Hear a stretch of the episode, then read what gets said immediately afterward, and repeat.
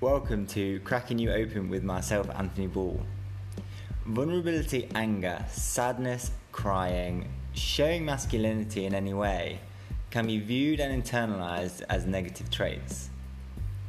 We're going to dive into subjects, conversations, techniques we can use to change our perception around men feeling safe to open up and showing all their emotions and becoming the best form of themselves.